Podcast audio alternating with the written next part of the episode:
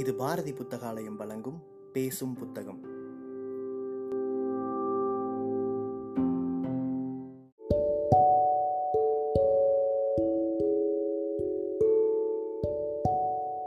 Book day இணையதளத்தின் மூலமாக முன்னெடுக்கப்படும் வாசகர்களுக்கான வாசிப்பு போட்டியில் தேர்வான சிறுகதையை கேட்க இருக்கிறீர்கள். வணக்கம். எனது பெயர் ஜி ரவி. போட்டிக்காக நான் தெரிவு செய்திருக்கும் சிறுகதை திரு ஜெயகாந்தன் அவர்கள் எழுதிய நந்தவன நந்தவனத்தில் ஓர் ஆண்டி. தூரத்து பார்வைக்கு அது ஒரு நந்தவனம் போல் தோற்றமளிக்கும். உண்மையில் அது ஒரு நந்தவனம் அல்ல இடுகாடு. பச்சை கொடிகள் பற்றி படர்ந்த காம்பவுண்ட் சுவரால் நால்போரும் சுற்றி வளைக்கப்பட்ட அந்த இடுகாட்டின் மேற்கு மூலையில் பனை ஓலைகளால் வேயப்பட்ட சின்னஞ்சிறு குடிசை ஒன்று இருக்கிறது. அதில்தான் ஆண்டி வசிக்கிறான். குடிசைக்கு முன்னே வேப்பமரக் கிளையில் கட்டித் தொங்கும் தூளியில் அவன் செல்ல மகன் இருளன் சுகநித்திரை புரிகிறான். அதோ அவன் மனைவி முருகாயி வேலியோரத்தில் சுள்ளி பொறுக்கி கொண்டிருக்கிறாள். ஆம் ஆண்டிக்கு மனைவியும் மகனும் உண்டு. அவன் பெயர் மட்டும்தான் ஆண்டி. அவன் இருக்கும் இடம் தூரத்து பார்வைக்கு தான் நந்தவனம். ஆண்டி ஒரு வெட்டியான். அவன் வாழும் இடம் சுடுக இடுகாடு. அந்த மயான பூமிக்கு வரும் பிணங்களுக்கு குழி வெட்டுவது அவன் தொழில். அதற்காக முனிசிபாலிட்டியில் மாதம் ஏழு ரூபாய் சம்பளமும் அந்த இடுகாட்டிலேயே வசிக்க ஒரு வீடும் தந்திருக்கிறார்கள். ஆண்டி ஒரு மாதிரியான ஆள். பைத்தியம் அல்ல. மகிழ்ச்சி என்பது என்னவென்றே தெரியாத மனிதர்கள் எப்போதும் குஷியாக பாடிக்கொண்டிருக்கும் அவனை ஒரு மாதிரி என்று நினைத்தார்கள். அவன் உடம்பில் எப்பொழுதும் அலுப்போ சோர்வோ ஏற்படுவதே இல்லை. வயது நாற்பதாகிறது. இருபது வயது இளைஞனைப் போல் துருதுரு என்று இருப்பான். அர்த்தம் புரிந்தோ புரியாமலோ அவன் வாய் உரத்த குரலில் சதா ஒரு பாட்டை அலப்பிக்கொண்டே இருக்கும். நந்தவனத்திலோர் ஆண்டி அவன் நாலாறு மாதமாய் குயவனை வேண்டி கொண்டு வந்தான் ஒரு தோண்டி அதை கூத்தாடி கூத்தாடி போட்டு உடைத்தாண்டி குழிவெட்டும் வேலை இல்லாத சமயத்தில் அவன் நந்தவன வேலையில் ஈடுபடுவான். அவன் உழைப்பால் தான் இந்த இடுகாடு கூட நந்தவனமாகி இருக்கிறது அவனுக்கு சோகம் என்பது என்னவென்றே தெரியாது. செடிகளுக்கு தண்ணீர் பாய்ச்சும் போதும் சரி பிணங்களுக்கு குழி பறிக்கும் போதும் சரி சரணமோ சங்கடமோ ஏதுமின்றி உரத்த குரலில் கழுத்து நரம்புகள் புடைக்க அந்த பாட்டை தனது கரகரத்த குரலில் பாடுவான். அவனை பொறுத்தவரை அந்த பாட்டிற்கு அர்த்தம் கிடையாது வெறும் பழக்கம்தான்.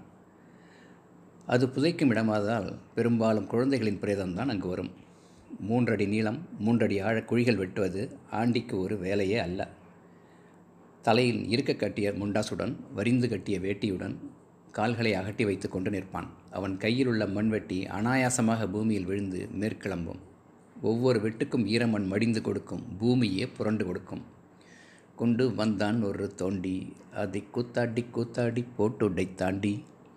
அந்த கூத்தாடி என்ற வார்த்தையை அழுத்தி அழுத்தி உச்சரித்தவாறு பூமியின் மார்பை அவன் பிளக்கும்போது அவனை யாராவது கண்டால் அந்த பாட்டின் பொருள் தெரிந்துதான் அவன் பாடுகிறான் என்றே எண்ண தோன்றும். உண்மையில் அந்த பாட்டுக்கு உரிய பொருள் அவனுக்கு தெரியவே தெரியாது. அவன் அந்த பாட்டை எங்கு எப்போது கற்றுக்கொண்டான்? நமக்கு தெரிந்த ஒவ்வொரு வார்த்தையையும் எங்கு எப்பொழுது நாம் கற்றுக்கொண்டு முதன் முதலில் உச்சரித்தோம் என்று சொல்ல முடியுமா? ஆனால் ஏதோ ஒரு விசேஷமான வார்த்தையை குறிப்பாக எண்ணினோமானால் நம்மில் எவ்வளவோ பேர் சொல்லிவிடுவோம். ஆண்டி இந்த பாட்டை எப்பொழுது எங்கு முதன் முதலில் கேட்டான்? சற்று நினைவு கூர்ந்தால் அவனால் சொல்லிவிட முடியும். ஒரு நாள் காலை கயிற்றுக்கட்டிலில் உறக்கம் கலைந்து எழுந்த ஆண்டி தன் கண்களை கசக்கிவிட்ட பின் கண்ட காட்சி அவனுக்கு ஆச்சரியமாய் இருந்தது. குடிசை வாசலில் கிழிந்த கோரைப்பாயில் வழக்கத்திற்கு மாறாக இன்னும் உறக்கம் கலையாமல் தன்னை மறந்து கிடக்கிறாள் முருகாய் அவன் தான் எழுந்த பின் அவள் தூங்கி கிடப்பதை கல்யாணமான இந்த இருபத் பதினைந்து வருட காலத்தில் ஒரு நாள் கூட பார்த்ததில்லை. ஏ முருவாய் என்று குரல் கொடுத்தான். அவள் எழுந்திருக்கவில்லை புரண்டு படுத்தாள். அவன் கயிற்றுக்கட்டிலை விட்டு எழுந்து அவள் அருகே சென்று அமர்ந்தான். உடம்பு சுடுகிறதோ என்ற நினைப்பில் அவள் நெற்றியில் கைவர்த்து பார்த்தான். அப்படியெல்லாம் ஒன்றுமில்லை. முருவாய் என்று மறுபடியும் முழுப்பினான். மயங்கி கிறங்கிய நிலையில் முருகாயி கண்களை திறந்தாள். எதிரில் புருஷன் குந்தி உட்கார்ந்திருப்பதை கண்டதும் எழுந்து உட்கார்ந்து பேந்த பேந்த விழித்தாள். என்ன முருவாயி உடம்புக்கு என்ன பண்ணுது என்று பதறினான் அவன். ஒன்றுமில்லை கை காலெல்லாம் குடைச்சலாக இருக்குது உடம்பு பூரா அடித்து போட்ட மாதிரி கிர்ன்னு தலை சுற்றுது என்று சொல்லும்போதே கருத்த இமைகள் ஒட்டி ஒட்டி பிரிந்தன. கனா ஒன்று கண்டேன். என்ன கணாப்பிள்ள முருகை முருகாய் கண்களை கசக்கி விட்டு கொண்டே கொட்டாவி விட்டாள். கடாவிலே ஒரு பூச்சி கருப்பாக சின்னதாக அவள் உடல் ஒரு முறை குலுங்கிட்டுரு ம். சொல்லும்போதே ரேகம் சிலுக்குது மச்சான். அந்த கருப்பு பூச்சி நவந்து வந்து என் கை மேலே ஏறிச்சு. ஏறின உடனே அது மஞ்சளாக மாறிச்சு. ம் மஞ்சள் நிறம் இல்லை தங்க நிறம் அப்படி ஒரு சொலிப்பு சொல்லிச்சுது அது என் கையில் வந்து குந்திக்கிட்டு என்னை தின்னுடு என்னை தின்னுடுன்னு சொல்லிச்சு. ம் அப்புறம்? தின்னுடு தின்னுன்னு சொல்லிக்கிட்டே என் கையை கொறிச்சு கொறிக்க ஆரம்பிச்சது. எனக்கு என்னவோ புத்தி குழம்பி போய் ஒரு ஆவேசம் வந்துடுச்சு. சி இந்த அல்ப பூச்சி வந்து என்ன தைரியமாக நம்மக்கிட்ட வந்து தின்னுட்டு தின்னுடுன்னு சொல்லுது பார்த்தியா நாம் திங்க மாட்டோங்கிற தைரியம் தானேன்னு நினச்சி அவள் முகம் சிவந்தது சுளித்தது. உடம்பெல்லாம் கூஸ்து மச்சான். அந்த பூச்சியை ரெண்டு விரலால் தூக்கி பிடிச்சி வாயில் போட்டு கச முசன்னு மென்று அவள் சொல்லி முடிக்கவில்லை. குடலை முறுக்கி கொண்டு வந்த ஓங்கரிப்பு பிடரியை தாக்கி கழுத்து நரம்புகளை புடைக்க வைத்தது. தலை கனத்தது. மூச்சு அடைக்க கண்கள் சிவக்க மச்சான் மச்சான் அந்த பூச்சி வவுத்துக்குள்ளே ஓடுது மச்சான். மறுபடியும் ஒரு பலத்த ஓங்காரம். அடிவயிற்றை பிசைந்து கொண்டே தலை குனிந்து உட்கார்ந்தாள். வாயெல்லாம் வெறும் உமிழ்நீர் சுரந்து ஒழுகியது. மச்சான் வவுத்தில் பூச்சி. ஆண்டி புரிந்து கொண்டான். அவன் உடல் முழுவதும் இன்பக் கிளிகளுப்பு ஓடி பரவியது. பதினைந்து வருஷமாய் வாய்க்காதது.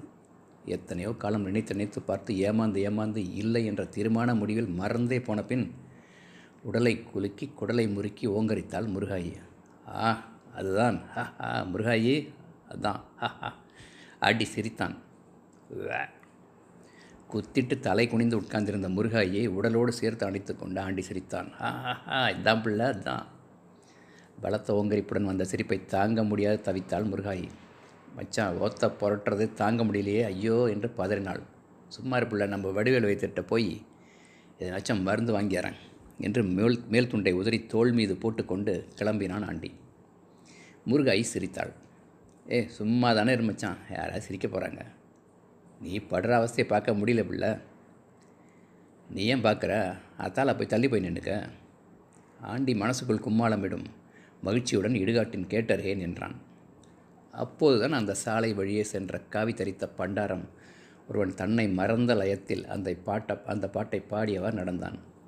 நந்தவனத்திலோ ஆண்டி அவன் நாலாறு மாதமாய் குயவனை வேண்டி கொண்டு வந்தான் ஒரு தொண்டி அதை கூத்தாடி கூத்தாடி போட்டோடை தாண்டி. இதுவரை அனுபவித்தறியாத ஒரு புதிய உணர்வில் மகிழ்ச்சியில் லயித்து தன் நிலை மறந்து நின்ற ஆண்டியின் மனத்தில் தாளலயம் தவறாமல் குதித்தோடி வந்த அந்த பாட்டின் ஒவ்வொரு வார்த்தையும் ஆழமாய் பதிந்தன. அதை பதிய வைப்பதற்காகவே பாடுவது போல் அந்த பண்டாரம் அந்த நான்கு வரிகளே திரும்ப திரும்ப பாடிக்கொண்டு நடந்தான். அன்று முதல் தன்னை அறியாமல் ஆண்டியும் அந்த பாடலை பாடி குதிக்க ஆரம்பித்தான். நந்த வனத்திலோர் ஆண்டி ஆயிரக்கணக்கான மனித உடல்கள் மாண்ட பின் புதையுண்ட அந்த மயான பூமியில் ஒரு மனிதன் பிறந்தான். ஆண்டிக்கு ஒரு மகன் பிறந்தான். தாயின் கருவில் அவன் ஜனித்த அந்த நாளில் பிறந்த குதூகலம் ஆண்டிக்கு என்றும் மறையவில்லை. பொழுதெல்லாம் தன் செல்வ மகனை தூக்கி வைத்துக்கொண்டு கூத்தாடினான். நூற்றுக்கணக்கான குழந்தைகளின் சவங்களுக்கு குழிபறித்த ஆண்டியின் கரங்கள் தன் செல்வ மகனை மார்போடு அணைத்து ஆறத் தழுவின. தனது மதலையை மார்பில் தழுவி மகிழ்ந்த ஆண்டியின் கரங்கள் ஊரார் பிள்ளைகளின் சவங்களுக்கு குழிபறித்தன. ஊராரின் புத்திர சோகம் அவனுக்கு புரிந்ததே இல்லை.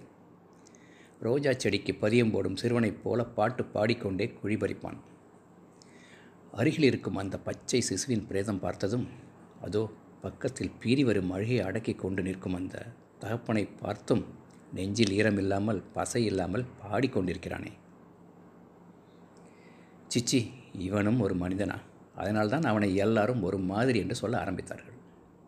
குழிபறித்து முடித்தபின் நேரே தன் குடிசைக்கு ஓடுவான். தூளியில் உறங்கும் இருளை தூக்கி வைத்துக்கொண்டு கொஞ்சுவான் கூத்தாடுவான். அந்த மகிழ்ச்சிக்கு குதூகலத்திற்கு பாட்டிற்கு கும்மாளத்திற்கெல்லாம் காரணம் இருந்தானோ இரண்டு ஆண்டுகளுக்கு பின் எத்தனையோ பெற்றாரின் ஆனந்தத்துக்கு கனவுகளுக்கெல்லாம் புதைக்குழியாக இருந்த அந்த இடுகாட்டில் மரணம் என்ற மாயை மறந்து ஜனனம் என்ற ஒரு புதரில் மட்டும் லைத்து குதித்து கொண்டிருந்த ஆண்டியின் ஆண்டியின் சொல்ல என்ன இருக்கிறது? இருளன் ஒரு நாள் செத்துப்போனான் வாடி இருந்து வரம் கேட்டு காத்திருந்து தவம் இருந்து காலம் போன ஒரு நாளில் எதிர்பாராமல் நினைவின் நப்பாசை கூட அருந்து போன ஒரு காலமற்ற காலத்தில் வராமல் வந்து அவதரித்து ஆசை காட்டி விளையாடி கனவுகளை வளர்த்த இருளன் எதிர்பாராமல் திடீரென்று இரண்டு நாள் கொள்ளையில் வந்தது போல் போய்விட்டான். ஆசைகளையும் கனவுகளையும் பாழுக்கும் பொய்மைக்கும் பறிகொடுத்த முருவாயி வாயிலும் வயிற்றிலும் அடித்துக்கொண்டு புரண்டு புரண்டு அழுதாள். எத்தனையோ சோகங்களின் திரடுகள் கரடு தட்டி மேடிட்டு போன அந்த மயான பூமியில் தனது பங்கிற்காக அந்த தாய் ஒப்பாரி வைத்து அழுதாள். வேப்ப மரத்தடியில் கட்டி தொங்கும் வெறும் தூளியின் அருகே முழங்கால்களில் முகம் புதைத்து குந்தி இருக்கிறான் ஆண்டி. எங்கோ வெறித்த விழிகள் என்னென்னவோ காட்சிகள் எல்லாம் கண்டவை. இனி காண முடியாதவை. அதோ இருளன். வேலியோரத்தில் தவழ்ந்து சென்றதும் தூளியிலிருந்து உறக்கம் கலைந்த பின் தலையை மட்டும் தூளிக்கு வெளியே தள்ளி தொங்க விட்டுக்கொண்டு கன்னம் குழையும் சிரிப்புடன் அப்பா என்று அழைத்ததும் செடிக்கு தண்ணீர் ஊற்றி கொண்டு இருக்கும்போது அவன் அறியாமல் பின்னே வந்து திடீரென்று பாய்ந்து புறம் புள்ளி உடலை சிலிர்க்க வைத்து மகிழ்வித்ததும் எதிரில் இருக்கும் தட்டத்து சோற்றில் வேகமாக தவழ்ந்து வந்து தனது பிஞ்சு கைகளை இட்டு குழப்பி விரல்களுக்கிடையே சிக்கிய இரண்டொரு பருக்கைகளை வாயில் வைத்து சுவைத்து சப்பு கொட்டி கைதட்டி சிரித்து கழித்ததும் நெஞ்சோடு நெஞ்சாய் கிடந்து இரவு பகல் பாராமல் நாளெல்லாம் உறங்கியதும் பொய்யா கனவா மருளா பித்தா வேதமையா ஆண்டி சித்தம் குலைவுற்றவன் போல் சிலையாய் உட்கார்ந்திருந்தான். இருளன் தவழ்ந்து திரிந்த மண்ணெல்லாம் அவன் தொட்டு விளையாடிய பொருளெல்லாம் அவன் சொல்லி கொஞ்சிய சொல்லெல்லாம் ஆண்டியின் புலன்களில் மோதி மோதி சிலிர்க்க வைத்து கொண்டிருந்தன. அதோ குடிசையின் உள்ளே அந்த சிறு பாலகனின் சடலம் ஊதி புடைத்து கிடக்கிறது. வாயிலும் கண்களிலும் ஈக்கள் மொய்க்கின்றன. நெற்றியில் சாந்து போட்டு கருத்து போன இதழ்களுக்கிடையே பால்மணம் மாறாத இளம் பற்கள் மின்னி தருகின்றன.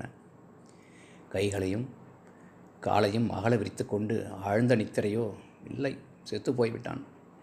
வெகு நேரம் தன் செல்வ மகனின் இனிமேல் பார்க்க முடியாத மகனின் முகத்தை வெறித்து பார்த்தவாறே உட்கார்ந்திருந்தான். வேர்வை துளிகள் நெற்றியில் சரம் கட்டி நின்றன. மார்பை அழுத்தி பிடித்து கொண்டு மண்வெட்டியை எடுத்தான். கால்களை அகட்டி நின்று கண்களை மூடிக்கொண்டு மண்வெட்டியை ஓங்கி பூமியில் பதித்தான். நந்தவனத்தில் ஓர் ஆண்டி. அந்த பாட்டு அவன் பாடவில்லை. ஊரார் பிணத்துக்கு குழிபறிக்கும் போது மனதில் அரிப்போ கணமோ இல்லாமல் கொதித்து வருமே அந்த பாட்டு. பாடியது யார்? மீண்டும் ஒருவரை மண்வெட்டியை உயர்த்தி பூமியை கொத்தினான். நந்தவனத்தில் ஓர் ஆண்டி மீண்டும் அந்த குரல். யார் அது? புலன்களை எல்லாம் அடக்கி கொண்டு மீண்டும் மண்வெட்டியால் பூமியை வெட்டினான். மீண்டும் ஒரு குரல். நந்தவனத்தில் ஓராண்டி ஆண்டி அவன் நாலாறு மாதமாய் குயவனை வேண்டி. ஐயோ அர்த்தம் புரிகிறதே? ஆண்டி மண்வெட்டியை வீசி எறிந்துவிட்டு திரும்பி பார்த்தான். தூணை பிளந்து வெளிக்கிளம்பிய நரசம் நரசிம்மாவிதாரம் போன்று பூமியை புதைகுழி மேடுகளை பிளந்து கொண்டு ஒரு அழகிய சின்னஞ்சிறு பாலகன் வெளிவந்தான். கைகளை தட்டி தாளமிட்டவாறே ஆண்டியை பார்த்து சிரித்துக்கொண்டே பாடியது சிசு. நந்தவனத்தில் ஒரு ஆண்டி அவன் நாலாறு மாதமாய் குயவனை வேண்டி கொண்டு வந்தான். ஒரு தோண்டி அதை கூத்தாடி கூத்தாடி போட்டுடைத்தாண்டி. குரல்கள் ஒன்றாகி பலவாகி ஏகமாகி சங்கமித்து முழங்கின. அந்த மயான பூமியில் எத்தனையோ காலத்திற்கு முன் புதையுண்ட முதற் குழந்தை முதல் மாண்டு புதையுண்ட கடைசி குழந்தை வரை எல்லாம் உயிர் பெற்று உருப்பெற்று ஒன்றாக சங்கமித்து விம்மி புடைத்து விகசித்த குரலில் மழலை மாறா மதலை குரலில் பாடிக்கொண்டு கைத்தாளமிட்டு அவனை சுற்றி சுழ நின்று ஆடின. வானவெளியெல்லாம் திசை கெட்டு தறிகட்டு திரிந்து ஓடின. ஆண்டி தன்னை மறந்து வாய்விட்டு சிரித்தான். அதோ அவனும் இருளனும் அந்த பாலகர் நடுவே நின்று நர்த்தனம் புரிகிறான். தாளம் போடுகிறான். என்ன பாட்டு தெரியுமா?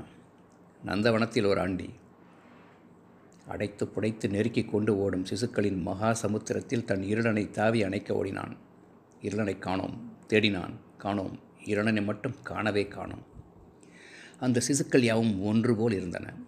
என்னுடையது என்றும் இன்னொருவனுடையதும் என்றும் அவன் என்றும் அதுவென்றும் இதுவென்றும் பேதம் காண முடியாத அந்த சமுத்திரத்தில் இருளனை மட்டும் எப்படி இடம் கண்டுவிட முடியும்? ஆண்டி தவித்தான். ஆ என்ன தவிப்பு என்ன தவிப்பு? பன்னீர் மரத்தடியில் பிள்ளையின் பிணத்தருகே முகம் புதைந்து வீழ்ந்து கிடக்கும் ஆண்டியைக் கண்டு பதறடித்து கொண்டு ஓடினாள் முருகாய். அவனை புரட்டி நிமிர்த்தி மடி மீது வைத்துக்கொண்டு கதறினாள். அவன் விழிகள் மெல்ல திறந்தன. தெய்வமே அவனுக்கு உயிர் இருந்தது. அவன் சாகவில்லை. இன்னும் கூட அவன் அந்த நந்தவனத்தில் தான் வாழ்கிறான். ஆனால் முன்போல் இப்போதெல்லாம் பாடுவதில்லை. இடுகாட்டிற்கு வரும் பிணங்களை பார்க்கும் போதெல்லாம் கோவென்று கதறி அழுகிறான். ஊராரின் ஒவ்வொரு சோகத்திற்கும் அவன் பலியாகிறான். ஆனால் இப்பொழுதும் ஊரார் அவனை ஒரு மாதிரி என்று தான் சொல்கிறார்கள். நன்றி.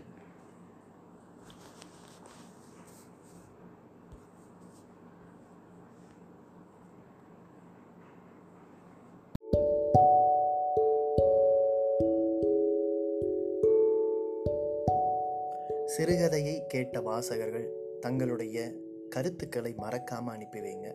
புக் டே இணையதளம் மூலமாகவோ அல்லது நாங்கள் கொடுத்துருக்கிற வாட்ஸ்அப் எண் மூலமாகவோ அல்லது எங்களுடைய சமூக வலைத்தள பக்கங்களின் மூலமாகவோ உங்கள் கருத்துக்களை மறக்காமல் தெரிவிங்க. கருத்துக்களின் அடிப்படையில் தேர்வாகும் சிறந்த வாசிப்புக்கு பரிசளிக்கப்படும்.